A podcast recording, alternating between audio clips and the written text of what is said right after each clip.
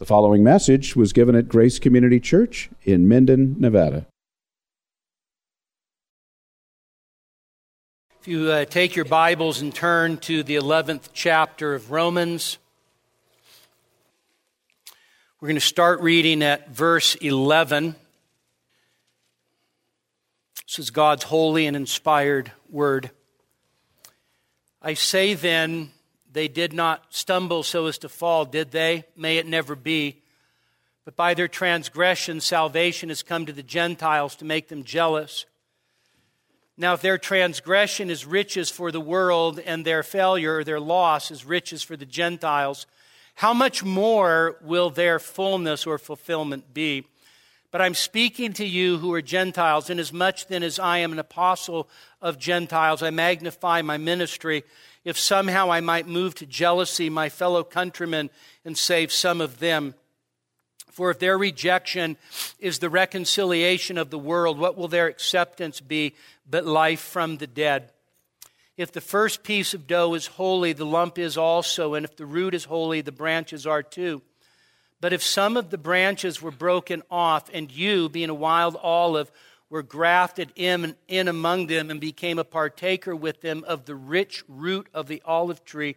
Do not be arrogant toward the branches, but if you are arrogant, remember it is not you who supports the root, but the root supports you.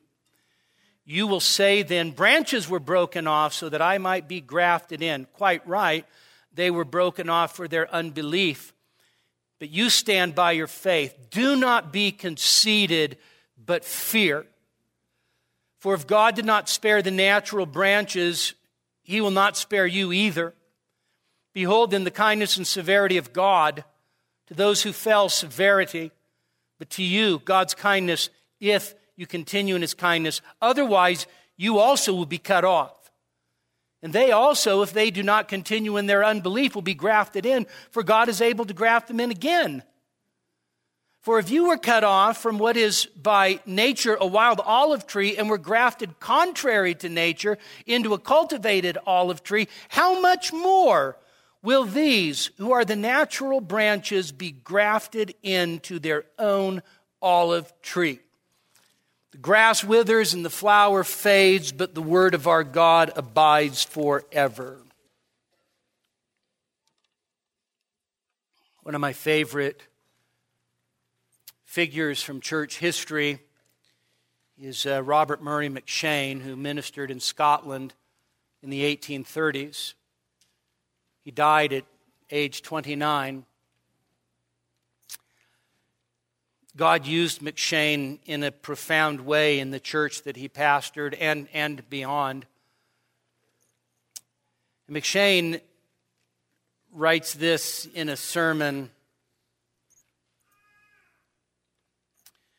Quoting from Deuteronomy 7, he says, The Lord did not set his love upon you, nor choose you because you were more in number than any people, for you were the fewest of all people, but because the Lord loved you.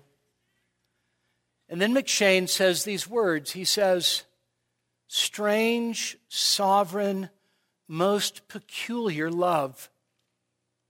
He loved them speaking of the people of Israel. He loved them because he loved them.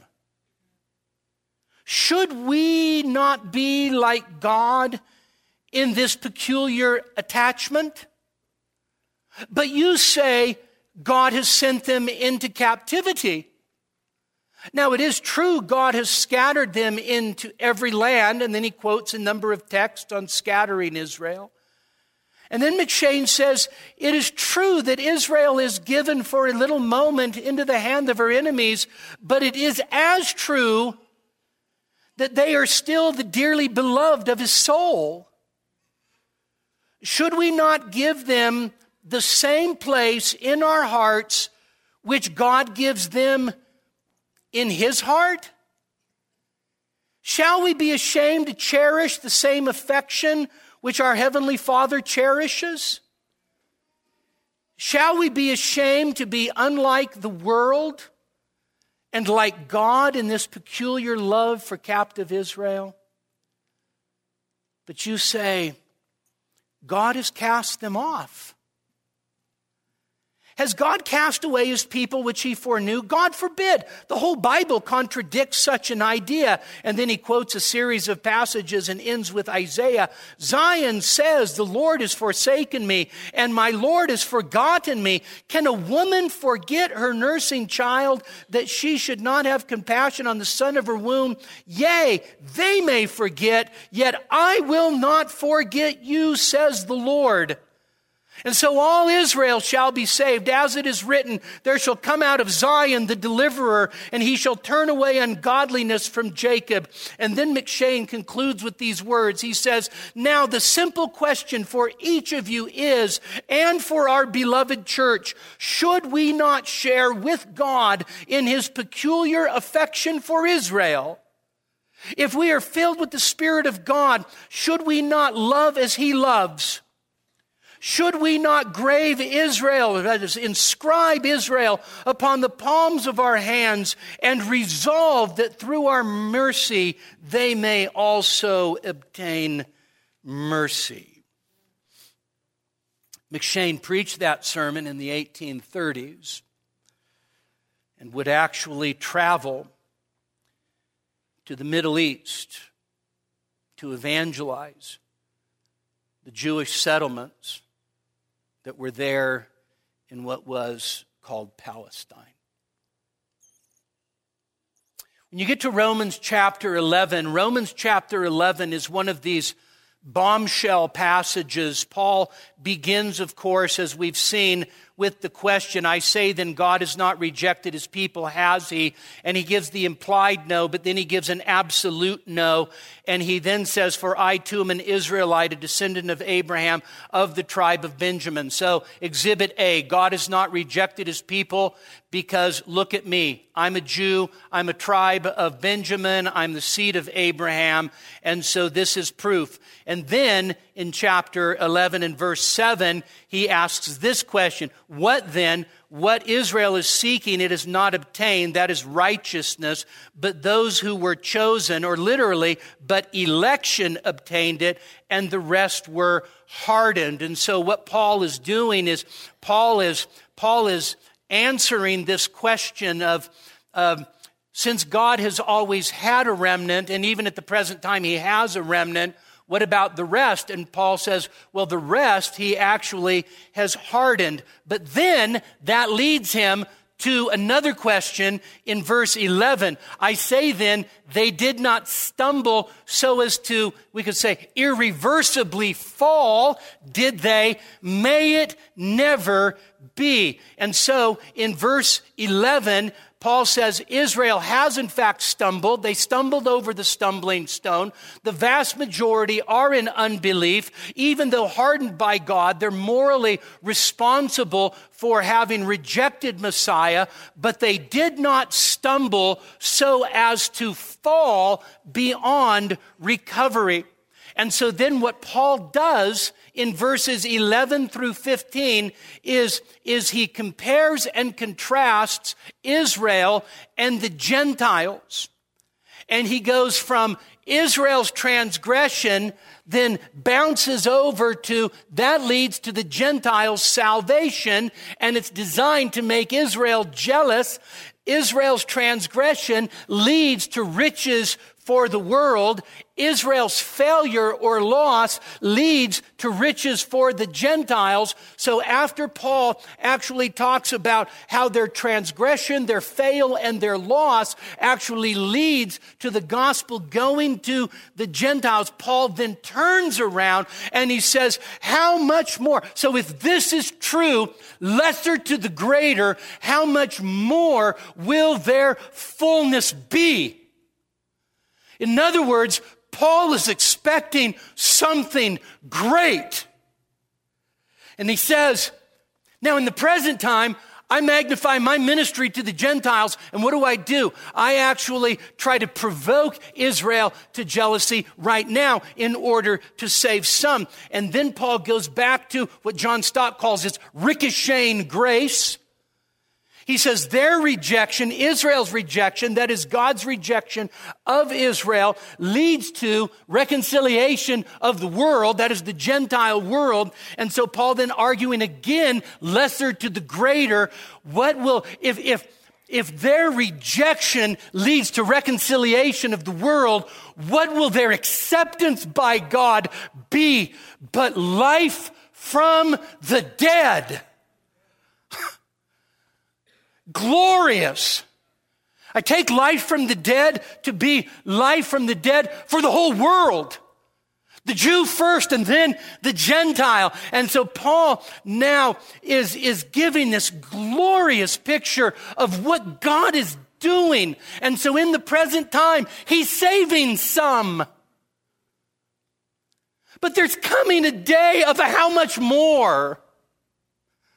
There's coming a day when we can anticipate God moving through the gospel of Jesus Christ among Jewish people so that there is indeed, even at the end of the age, a mass conversion of Jewish people who come not simply because they're Jewish, they come because they believe in Jesus the Messiah and they're brought in to the church, the people of God.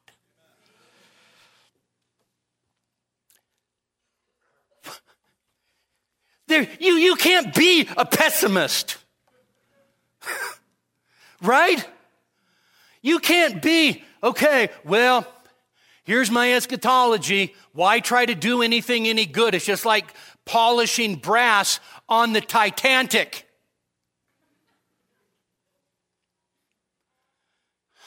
No. There is, there is coming a day when God is going to move upon the hearts of the sons and the daughters of Jacob.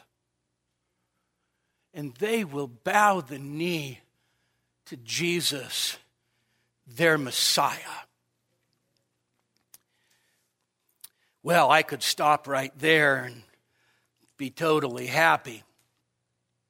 But I got to earn my keep.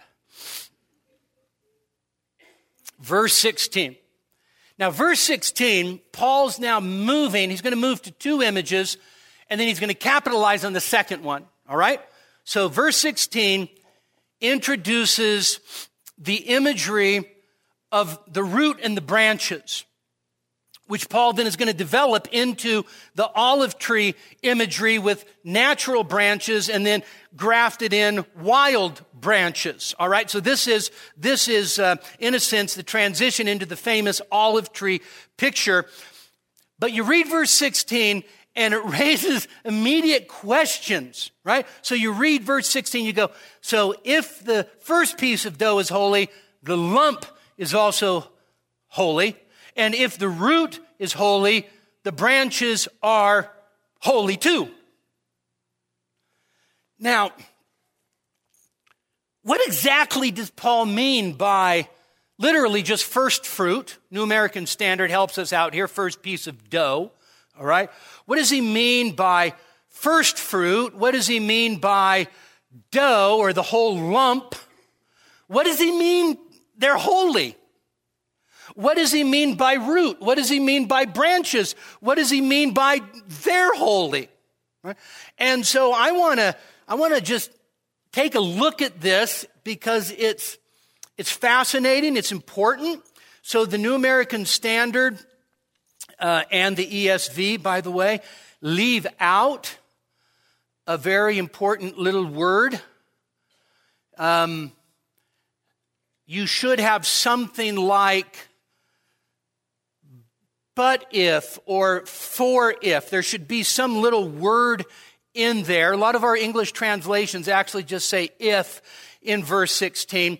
And what I want to say is that I think that's a, a, a mistake because verse, verse 16 is a, is a hinge verse and it's giving the grounds for what Paul just said in 11 to 15, but then it's also transitioning over to what he's going to argue in 17 to 24, right? So you think of verse 16 as a little hinge verse. Um, the fancy word for it is a Janus, because in Greek mythology, Janus was a Greek god that looked both ways.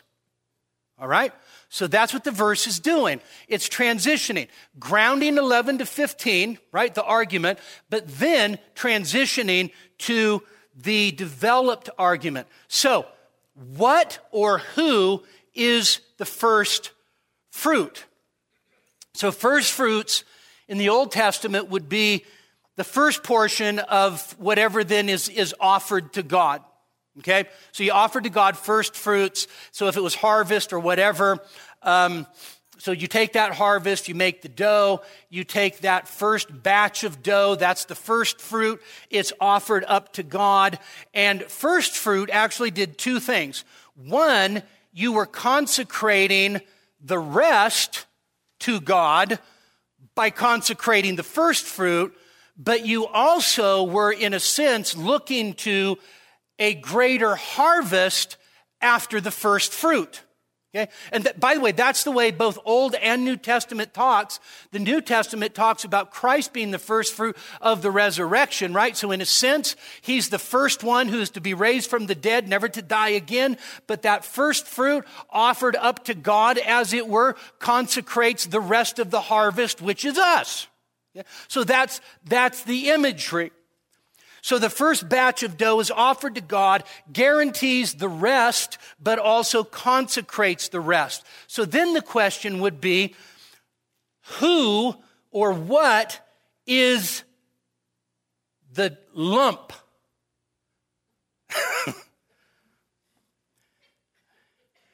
I chose lump instead of just dough because, well, it sounds funnier to me.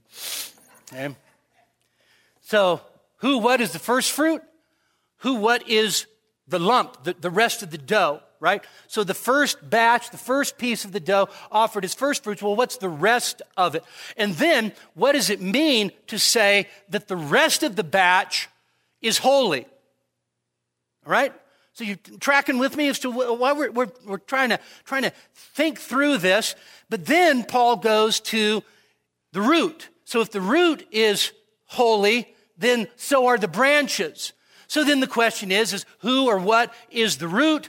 Um, and then who or what are the branches? And of course, then what does it mean to say that the branches are holy by virtue of the holiness of the root? Now, I was thankful when I read Tom Schreiner this week when he said, deciding this matter is extremely difficult and any answer must be tentative. It's always good when you're asking yourself questions, you feel a little stumped, and then you read somebody way smarter than you that says, Yeah, this is tough. All right? So, how do we interpret this? How do we interpret verse 16?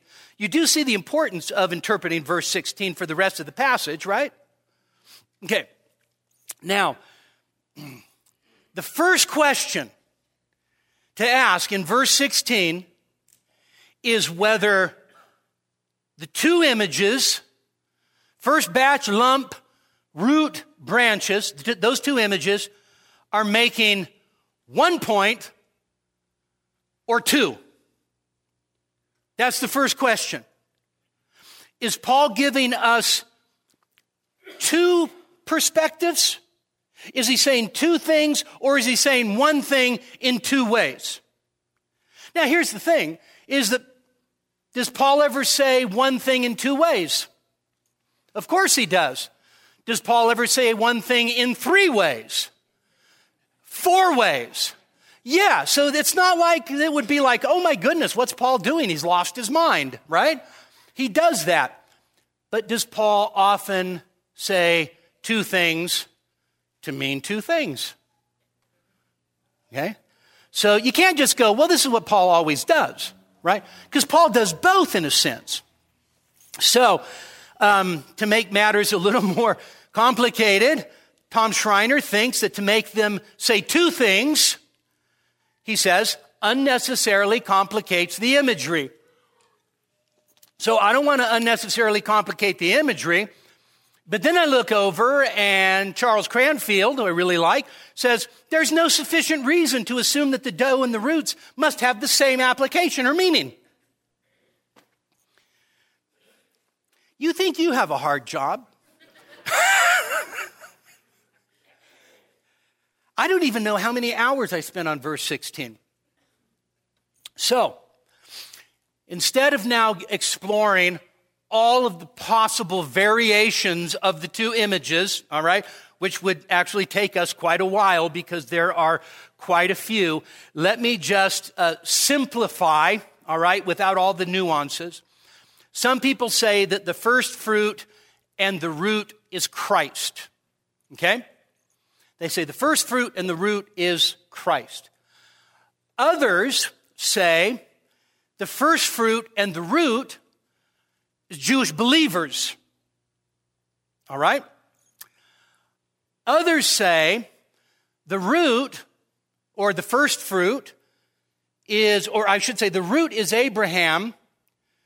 The branches are his descendants. The first fruit is the Jewish remnant. Okay?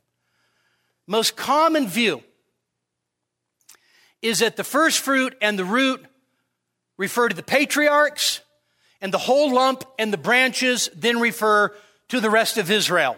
All right? That's the most, that's the most common way that this is explained. So the two images are saying the same thing, and the same thing is this Abraham or the patriarchs is the root, the first fruit, and then the lump and all the branches, that is the rest of Israel. Now, I'm going to give you my, I'm going to give you the fruit of my labor. All right? And if you, if you disagree with me, um, that, is, that is perfectly fine. Everybody has the right to be wrong. No. I revert right back to Tom Schreiner's statement any answer must be tentative. All right? So, I, I, I, actually, with, with humility, present this to you. So I think both images, okay, first fruit, lump, okay, root, branches, I think they're conveying slightly different things. So it's two things, not one. And I think that because of the context, which I'll show you in a second. And so even though my favorite commentators take both images as patriarchs, rest of Israel, I think that the context warrants seeing two different but complementary images.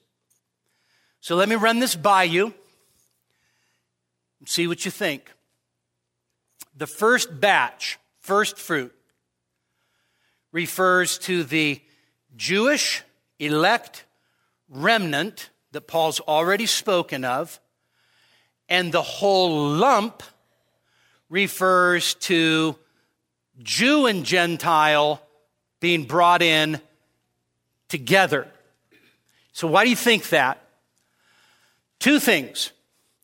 One, is Romans 11 and the image of the olive tree, is it about natural olive branches being broken off and wild olive branches being brought in among remaining olive branches?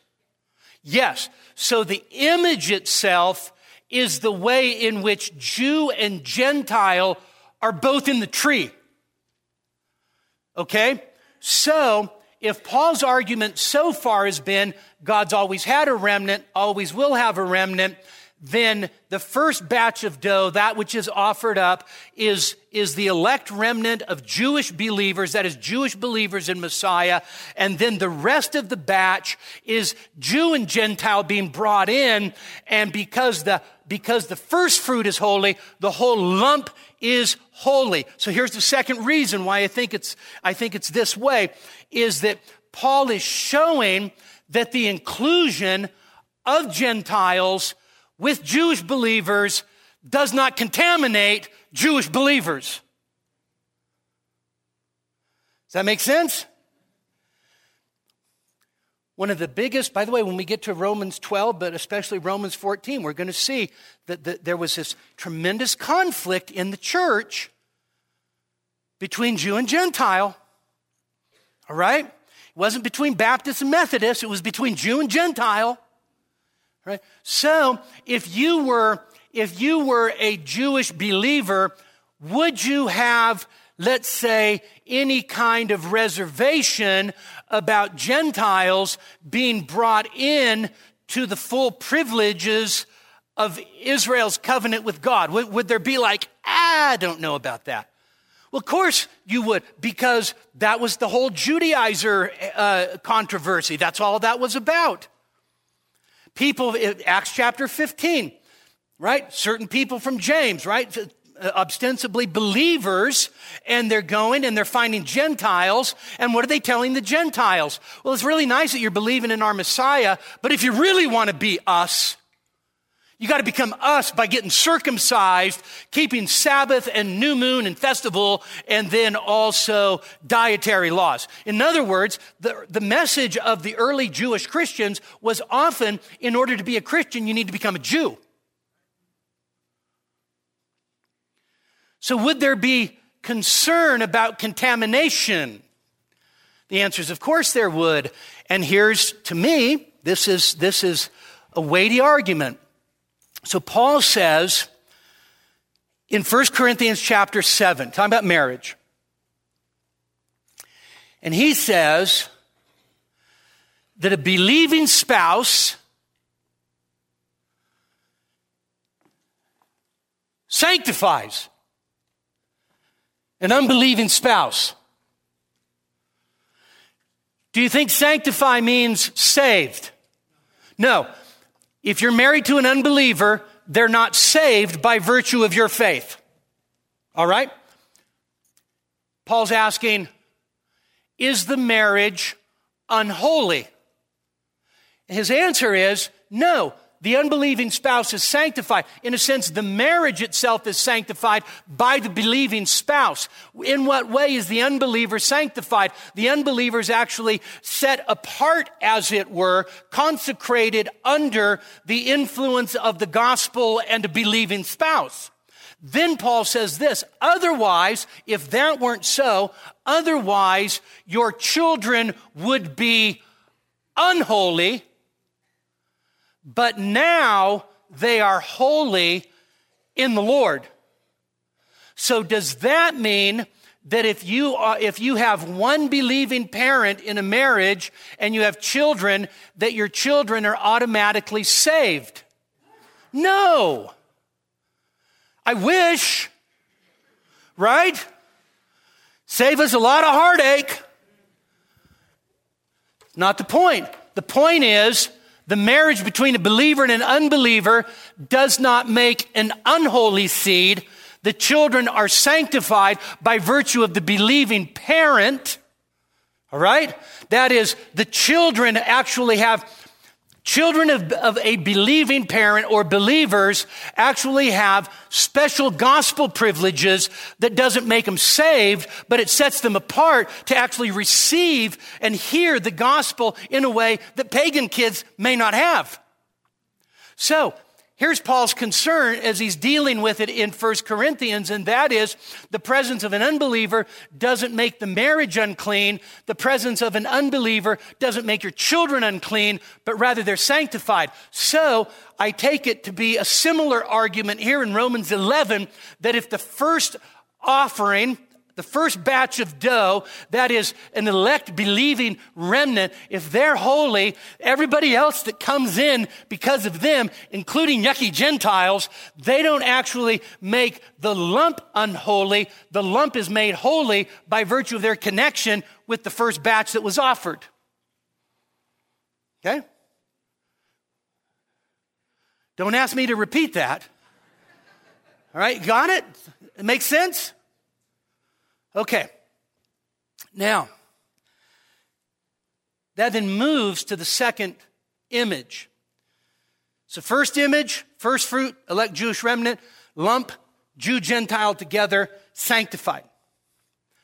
The second image is the root and the branches. I think that the root is Abraham, the patriarchs, and the covenant promise made to Abraham and the patriarchs. That's the root. Okay? Branches. In verse 16, what is not specified? What kind of branches? It just says branches. If it said unnatural branches, you'd go, ah, Gentiles. If it said natural branches, you'd go, ah, Jewish people. But it just says branches. So I take branches to be a reference to both believing Jewish people who remained a branch, they were not broken off, and then engrafted Gentile branches and all of those branches, believing Jews, believing Gentiles, are sanctified. How? By their connection with the root of the promises made to Abraham, Isaac, and Jacob. Okay? So, now let me just say a couple of things before we jump to verse 17. 17 to 24 makes, makes a whole unit. And what follows is not simply the use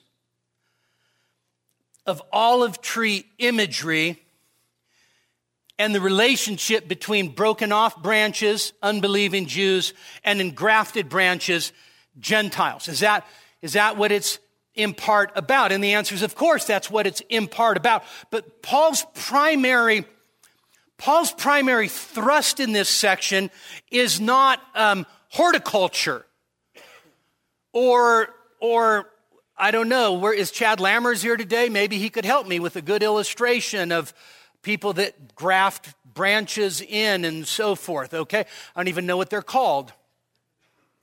I doubt they're called grafters, all right? Um, but that's not Paul's point. I should say it's not Paul's main point. Paul's main point in 17 to 24 is a warning to Gentile believers not to be arrogant and conceited towards the Jews. All right?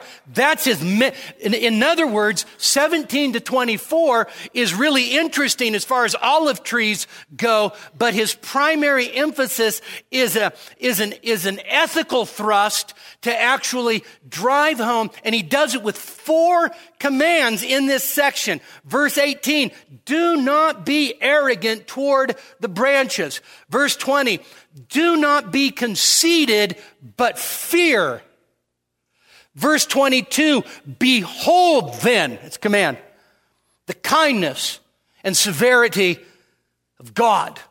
Okay? So Paul's, Paul's thrust is to make sure that the branches that got grafted in because some branches were cut off don't start to look down on the cut off branches or even the remaining branches. Is that possible? Is it possible in the church for one group of people to think they're theologically or spiritually superior to another group?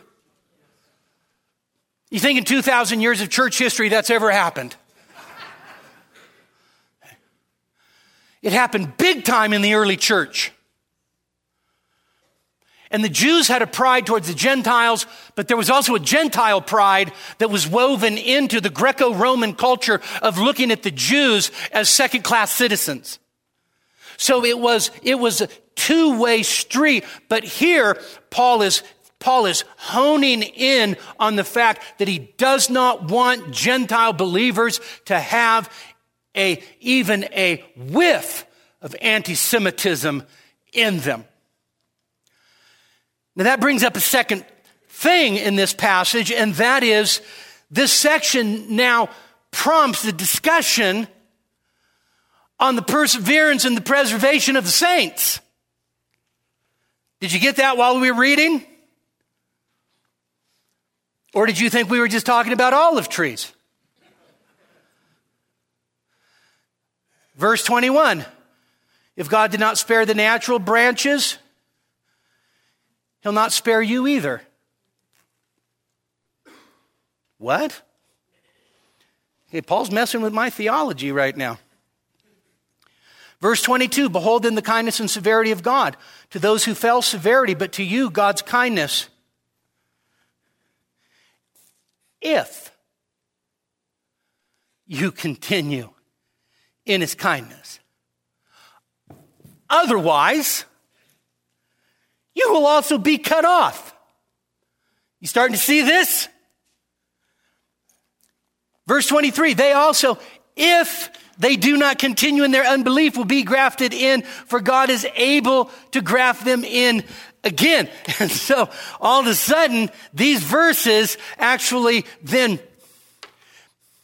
they're gonna, they're gonna drive us to think hard about what at the end of the day just simply is constituted as a threat. You understand that? It's a threat. You'll remain if you continue. Otherwise, you'll be cut off. Do you want to know what that means? Right? Okay. I mean, I don't know about you, but I love the doctrine of the preservation of the saints. Okay? I love it. And guess what? We're going to have to ask some hard questions about what is Paul talking about here. All right. Well, verse 17 now. Paul now says, so, so verse 16 is that transitional verse, and now he starts to develop the root branch imagery. Verse 17, but if some of the branches were broken off, and you being a wild olive, literally a wild olive tree, were grafted in among them and became partaker with them of the rich root of the olive tree, do not be arrogant toward the branches, but if you're arrogant, remember it's not you who supports the root, but the root who supports you. So verse 17, you've got broken off branches and grafted in branches. So now the, the, what was just root and branch now is an olive tree. And of course the olive tree is at least on two different occasions, Jeremiah 11, Hosea 14, an image for Israel.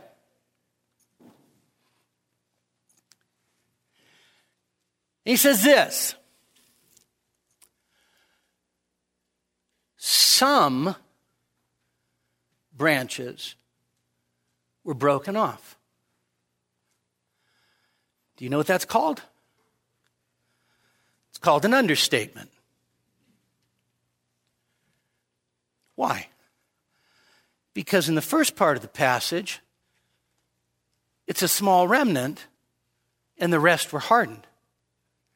Now, Paul just says some were broken off. Now, of course, the broken off branches refer to unbelieving Jews who rejected Messiah, and in their state of unbelief, God hardened them. But here's, here's Paul's point. Paul's, Paul is shifting not to the removal of natural branches, but in a sense, really the, the grafting in of the unnatural. So don't, don't let some throw you off. He's not, he's not changed the imagery at all. He's just simply now moving to the way in which some of those branches were cast off. That is the rest who were hardened. And then he says, and you, really interesting, he moves, he moves to a second person singular, even though he's talking to the Gentiles.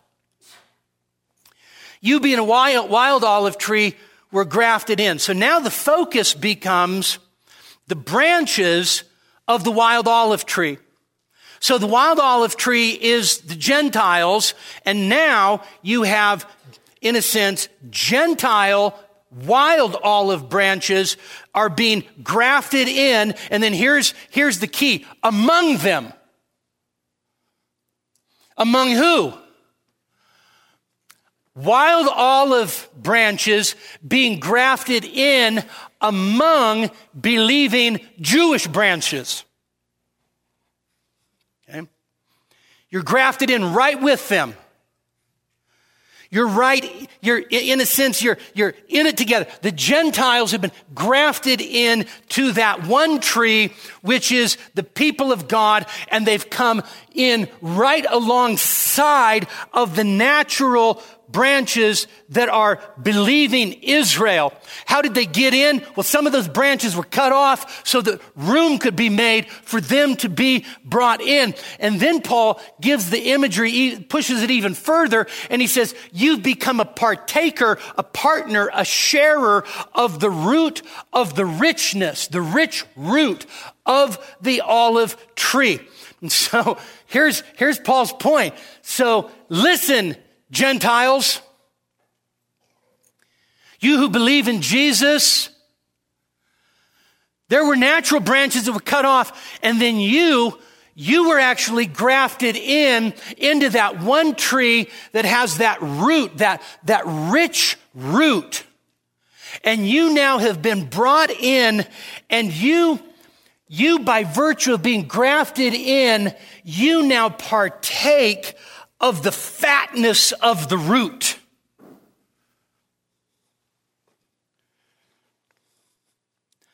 So, by virtue of God's electing grace, Gentiles who had no claim whatsoever now enjoy the grace of God in Jesus Christ. They enjoy the, the electing benefits of God's grace and they enjoy the covenant grace of God, which God had given to Abraham, Isaac, and Jacob. And so you have to appreciate the picture. So you don't actually contribute you might produce olives, but by the way, your olives from a wild olive branch will never be as good as the olives from a natural olive branch. Okay? So it's not like God's thinking, hmm, how can I make a better olive? It's not his point. His point is this you don't belong here. By God's grace, He brought you in.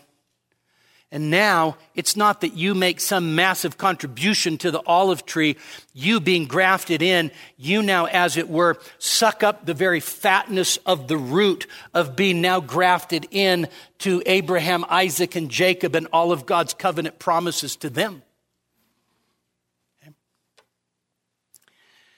Verse 18, and we'll close with this verse. I have 16 points.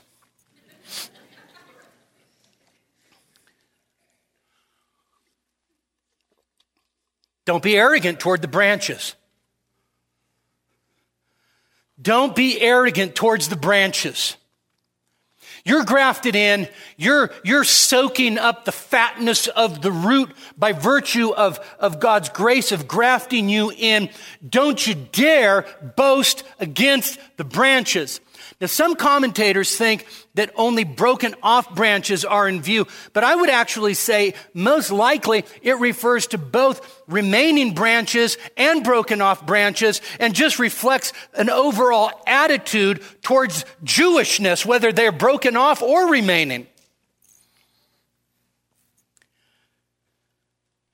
Tom Schreiner says the main burden of this section is to warn believing Gentiles about the danger of boasting and pride. And so it's easy. It's easy. It doesn't take a lot of imagination to begin to think, huh?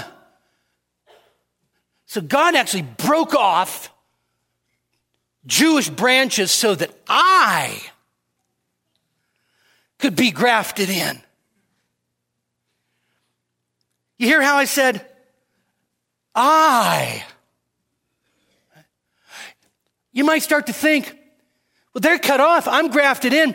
There must be, there must be some kind of spiritual superiority with me. I mean, why would God cut them off and put me in if I wasn't, you know, altogether a, a really cool branch? Easy for the Gentiles Oh, this is so important. Easy for the Gentiles to become guilty of the same Jewish pride. What has Paul done the first number of chapters of Romans? He has hammered against Jewish pride. Don't you think just because you got circumcision, don't you think just because you got the law, don't you think just because you got the fathers that you're, you're somehow superior to these Gentiles. And so now it's flipped. So the Gentiles now are, are in danger of becoming proud just like the Jews have been proud against the Gentiles. And so, Paul condemned Jewish pride. Now he's condemning Gentile pride. And so you got to remember, in the ancient world, Greco Roman world, the Jewish people kept to themselves. Right? They were often exempt from Roman law that would be a contradiction to their Jewish law. Okay? In some ways, the Roman government, in order to dissipate tension and, and conflict, actually made certain concessions to the Jewish people, but the Jewish people kept to themselves. And they dressed weird. And they had weird haircuts and they only hung out with other Jews. And they actually never, never went and ate good Texas barbecue.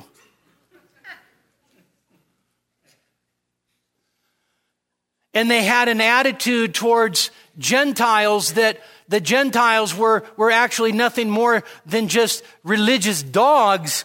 And so, how popular do you think Jewish people were in the Roman Empire? They weren't very popular. There was a, there was a not so subtle anti Semitism that wove its way through the Roman Empire. So let's say you get saved. Let's say you're, let's say you're a, a regular old Roman pagan. All right? For some of you, it doesn't require a lot of imagination. And you get converted and you believe in, in Israel's Messiah, the Lord Jesus, your life has been changed, and now you're in, you're in a Christian ecclesia, and you've got all your Gentile buddies, and then you got your Jewish people. How well do you think things are going to mesh? Not very well. Could you imagine? I mean, this is just me, but like if it was a church potluck. Right? And let's say I've got, let's say I've got my good Jewish friend Ray.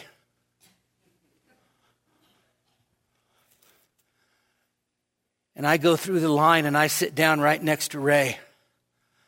And I got pulled pork and I got bacon and I got ham and I start looking at him, and I'm like, You are such a loser. You don't even know what you're missing out on. I wave the bacon in front of his nose. He starts to drool. I'm thinking, okay, he's close, he's close. And then, out of conscience sake, he says, Get behind me, Satan. Is this, is this going to cause some tension in the church? Who's going to think they're superior? Well, both of them are going to think they're superior. And so Paul's point is simply this. The gospel just doesn't automatically eradicate the baggage that we have when we come into the kingdom of God. It's not, it's not as if all of a sudden everybody coming into the kingdom of God was just like, hey, look at that. We're one big happy family. Praise God. We bring stuff with us, don't we? And so now Paul says, now if you boast, you have to understand something. You don't support the root. The root supports you. In other words, your boasting of some sort of Gentile superiority is absolutely ridiculous because you're forgetting something and you're forgetting the fact that this tree has a root. David Peterson says, by themselves, wild olives are of no value. Even they are, even when they are affixed to the cultivated olive, they do not sustain the root and contribute nothing to the tree. Everything that you are, you are because you're drawing it up from the root that supports you. You're grafted in by grace and the root that supports you is Abraham, Isaac, and Jacob and the promises made to them. Paul's not done. Let me just conclude today with this. Number one, this should be so clear. Anti Semitism has no place in the Christian church. Our root is the patriarchs, our inclusion is divine grace. Second, you and I live off of the fatness of that root.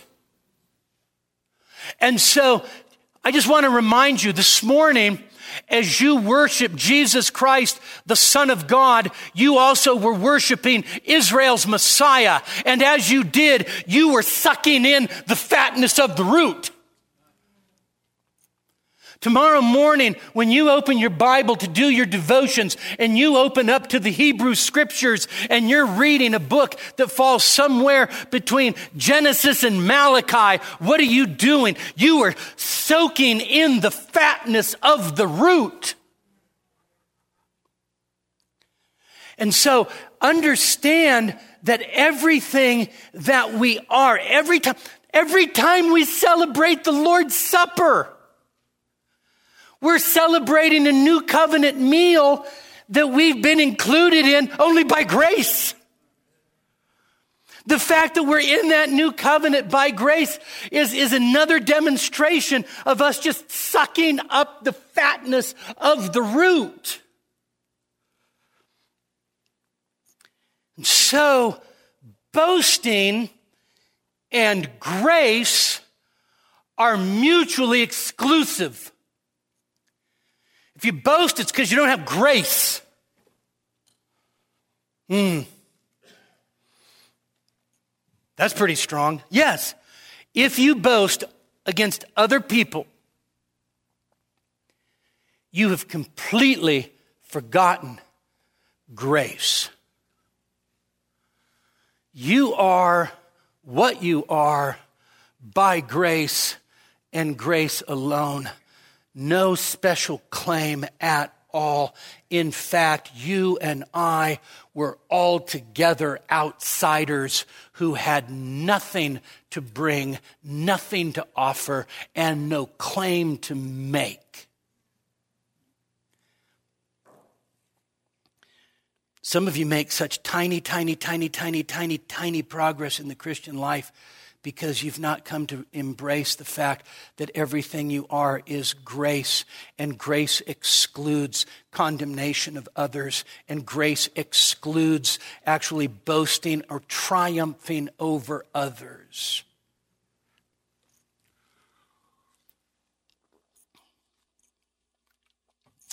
By the way, I'm already two minutes over, so it doesn't matter.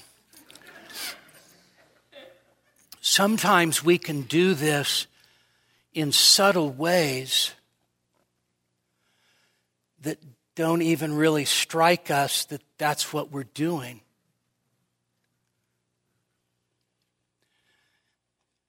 Let's, let's say that you've come to the conclusion that God is absolutely sovereign. Our God is in the heavens, He does whatever He pleases. You've come to the doctrines of grace. You've come to understand total depravity, unconditional election, limited atonement, irresistible grace, perseverance of the saints. And you start to look back on your early Christian life and you kind of you, you wish that you knew back then what you know now and, and, and all of that. And, and, and, and I want to say, be careful that you're not arrogant towards other people who aren't where you are. If you see the beauty of Soli Deo Gloria, you see the majesty of sovereign grace, you understand that, that nothing in my hands I bring, simply to the cross I cling. And, and, and you, you have a, we'll just say, you have a better understanding. Let me just remind you, you did not come to that better understanding because you were morally, spiritually, or intellectually superior to anybody. You came to that because of God's grace. So don't you dare triumph over others who aren't where you're at. Because if it weren't for God's grace, you might be worse off than them. Right?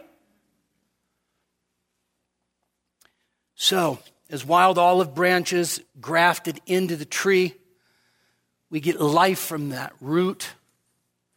Next week, we're going to sing these words. So we have to remember this.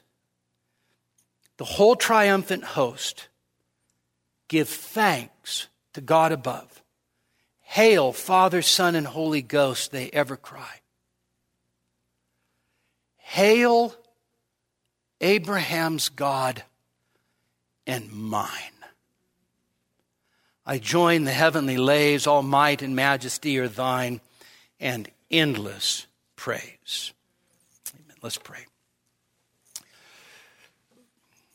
Father, how we thank you for taking wild, unnatural branches and grafting us in to this marvelous tree of being a part of your people.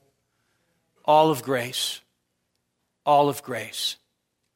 Father, for those who are here that, that, Lord, they're not in the tree yet, we pray that today you'd graft them in.